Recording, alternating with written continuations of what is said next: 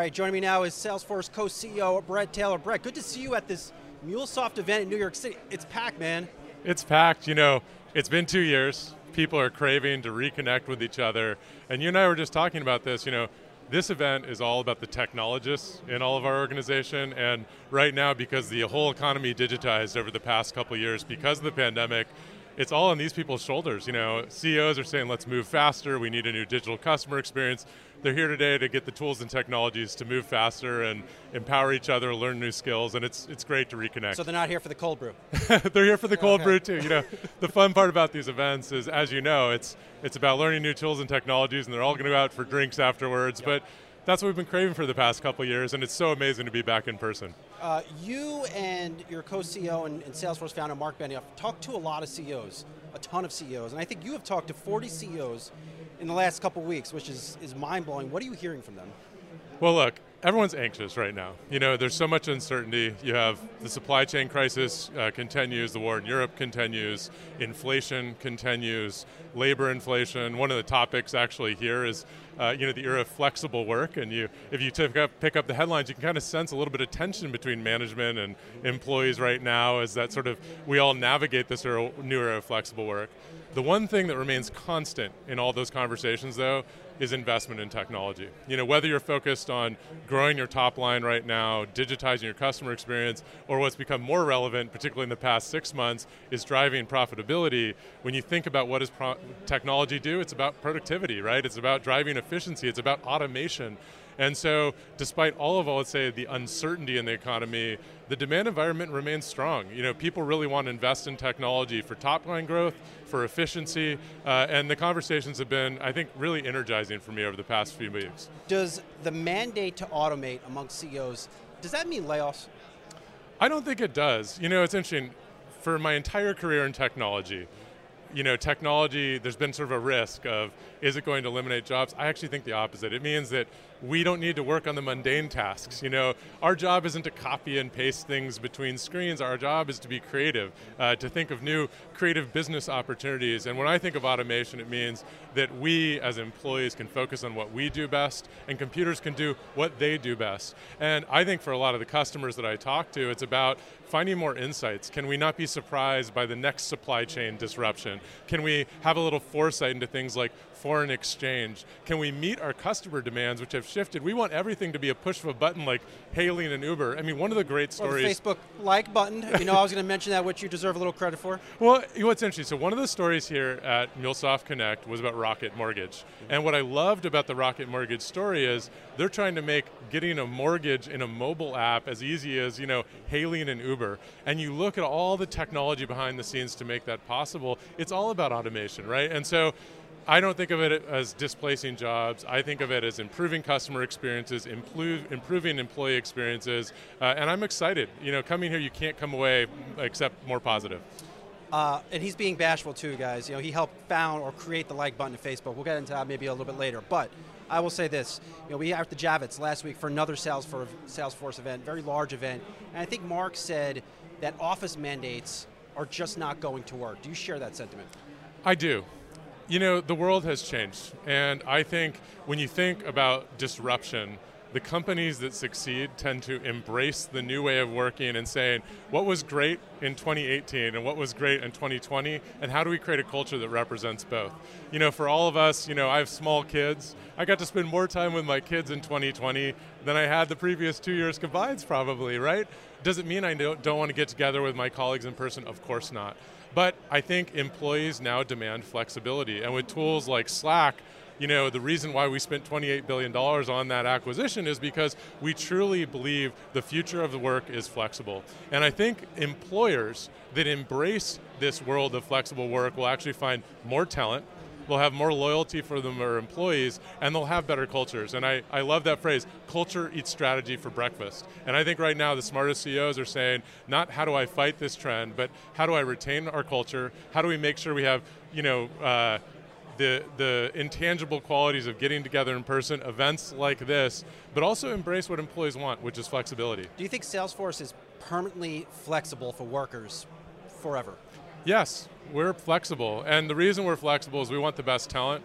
Uh, we also want uh, Salesforce to be a destination employer for the best and brightest across every industry. Does it mean we don't have uh, physical workspaces? No, we've got an amazing tower in New York, we've got an amazing tower in San Francisco. We actually built a uh, ranch called Trailblazer Ranch where we bring new employees to onboard them, do offsites, bring our, our customers as well. We're thinking about what's the purpose of an office. You don't go to an office to open up a laptop and send email anymore, right? We've proven to ourselves Some over the past couple. Do. You still do. I still do. But you know, if you think about it, though, you know, I joke. I met my wife at work, and I probably wouldn't have met her over Zoom you know, the office still has a role. It's just a different role right now. And we're not thinking of it as mandates. We're thinking, how do we give people reasons to come back to the office? You mentioned uh, business is still strong. Certainly saw that in your earnings report a couple weeks ago. But are CEOs starting to run for the bunkers? What are you hearing from them? You know, I'm still sensing CEOs are investing, uh, and that's because I think of the secular trend of digital transformation. And I think that trend accelerated in the pandemic. Uh, CEOs are still investing. Um, there's still customer demand right now, too. There's just a lot of anxiety about what seems to be a looming recession. I do think, though, in downturns, I think stronger companies gain market share, and the CEOs I'm talking to are thinking more strategically, not necessarily about just you know reducing their spending. They're saying, how do I spend smartly to actually gain market share, gain efficiency? And we're no different, actually. You know, in our last earnings call you referred to, we had great top line growth. We also raised our operating margin guidance by 40 basis points. You know, we're focused on top line and bottom line. I'm seeing that in our customer base as well. Do you think we'll go into a recession? I'm not a macroeconomist, yeah. and you know I know software.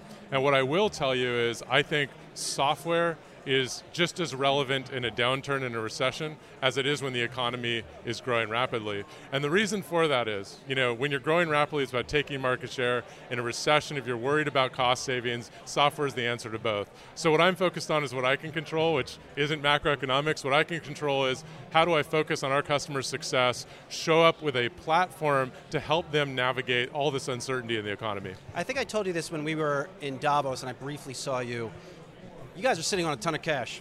$14 billion. You've made a lot of acquisitions, but there's been a focus on Salesforce and in Salesforce about getting the operating margins right, getting those margins up, but valuations have, have fallen through a trap door. Are there opportunities that have now opened up to you guys? Well, look, uh, we know that a stock price is a lagging indicator of our performance, not a leading indicator. And so what we're focused on is making our customers successful. We did that in the pandemic. We showed up in states like New York and California to help with vaccine management and contact tracing. In the face of all this uncertainty, we're saying, how can we help our customers weather this? And then we know that our performance will follow. But as you said, one thing that I think is really important to Salesforce and our performance looking forward is we're focused on durable, profitable growth. And we know at the scale that we're operating, operating, we can continue, I think, the unprecedented top line growth we've had for the past few years, but also show that we can be a, a very profitable company, which is why we are so happy to raise our operating margin guidance in our last earnings call. You've seen just about everything in tech. You and I are the same age, so we've probably seen a lot of it, you from a different perspective, but what do you think about this sell-off in tech? Not just the stocks, but now we're getting news of, of, layoff announcements, just a resetting of the tech landscape. A lot of private companies finding hard to raise money. Are we at a bottom or, or things going to get worse? Well, you know, I've been through a few cycles like this. In fact, my first startup I started during the financial crisis, which I could tell you caused a great deal of anxiety for me personally. I've been through these cycles before, and what I'll tell you is the strong companies will come out stronger. Um, I do think it's more important forever to focus on unit economics, on profitability, and I think you're seeing uh, that play out in both the public markets and the private markets. So I think the private markets may may lag a little there, and I think what you'll see is the strong companies get stronger, um, the weak companies perhaps not. Why, um, why do you think we're seeing this? Why do you think we've seen this reset? Uh, well, simply put, when interest rates rise, uh, you know, it really just changes the fundamental sort of investment principles in the market. Um, it doesn't change the fundamentals of our business or other technology businesses, though. So I think it goes focus back on fundamentals. I have a lot of friends who are entrepreneurs, many of whom are thinking about their, their next round of financing, and um, it's going back to basics. It's focusing on profitability. But here's the thing I, I've said this before the pandemic has really fundamentally changed the technology industry. Silicon Valley is no longer a place, Silicon Valley is in the cloud. It has never been easier to start a company and you don't need to make the pilgrimage to Sand Hill Road in Menlo Park anymore because venture capitalists are willing to fund great entrepreneurs and great ideas anywhere. So despite I think the, the what I believe is a very temp- temporary contraction of technology, I'm actually excited for the next decade. I think we're going to see uh, a resurgence of entrepreneurialism around the world. I think the pandemic has uh, made access to technology and skills and talent more open than ever before. And we may look back at this moment as sort of a moment where Silicon Valley truly became a global phenomenon. You have another job, uh, and I guess you know where I'm going with this one. And it has been uh, the chairman of Twitter. Interesting situation, and I know there's not much you can say on it. As a former analyst, I've covered these situations before. I get it. But personally, what has this been like for you, just having to deal with all this?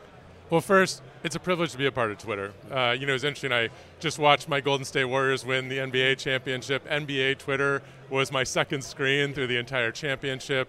You look at what's going on in politics in the United States right now and how much of it's happening on the platform, culture, music. I think Twitter as a platform has never been more relevant, and it's a privilege to be a part of such an important platform. Um, and as you said, it's a very unusual situation. I can't say much beyond what we said in the proxy, but uh, we're obviously committed to closing the transaction. So the deal will still close? Yes. Okay. Lastly, have you learned anything from this situation that you might apply to your leadership at Salesforce uh, in coming years? Well, you know, it's interesting. Consumer technology and enterprise technology are very connected. You know, obviously we're a B2B business and we sell our software to our customers to help make them successful. When I talk to a chief marketing officer or a CEO of a consumer company, obviously things like social media, uh, consumer advertising are as relevant as they've ever been. And in fact, one of the fastest growing products we've ever developed is called our customer data platform. I won't go into the tech, I could geek out all day. But I'll tell you what's motivating is all the changes in consumer software, changes to mobile operating systems that have made it harder uh, to actually do advertising and measure its effectiveness in a privacy compliant way. And so having one foot in consumer software, obviously my heritage is in consumer software, has been an incredible asset to help us serve Salesforce customers. Last one. Uh, I, we were talking off camera, the next generation of leaders is starting to, to rise up. Our generation, suddenly we're the old guys in the room. I don't, I don't know when that happened. We're, I look at you, co-CEO at Salesforce. I look at Bill Ready, now the new CEO over Pinterest. How do you think this generation of leaders will be different than the ones they're replacing? Well, look, I'll just tell you, I am so grateful to be in this role with my mentor, Marc Benioff, you know, because uh, I look at these great brands, you know, whether it's uh, Pinterest, whether it's Salesforce, and uh, to have the opportunity to go into this role, as you said, relatively young, and have the opportunity to do with one of my closest friends and best mentors is, I think, an incredible opportunity. It's a big job, uh, and, you know, look at all those, I get to do it with a partner. How cool is that? So it's an incredible opportunity. All right, I'll leave it there. Uh, Salesforce co-CEO Bret Taylor, good to see you again. Yeah, great to see you too. Appreciate Thank you. It.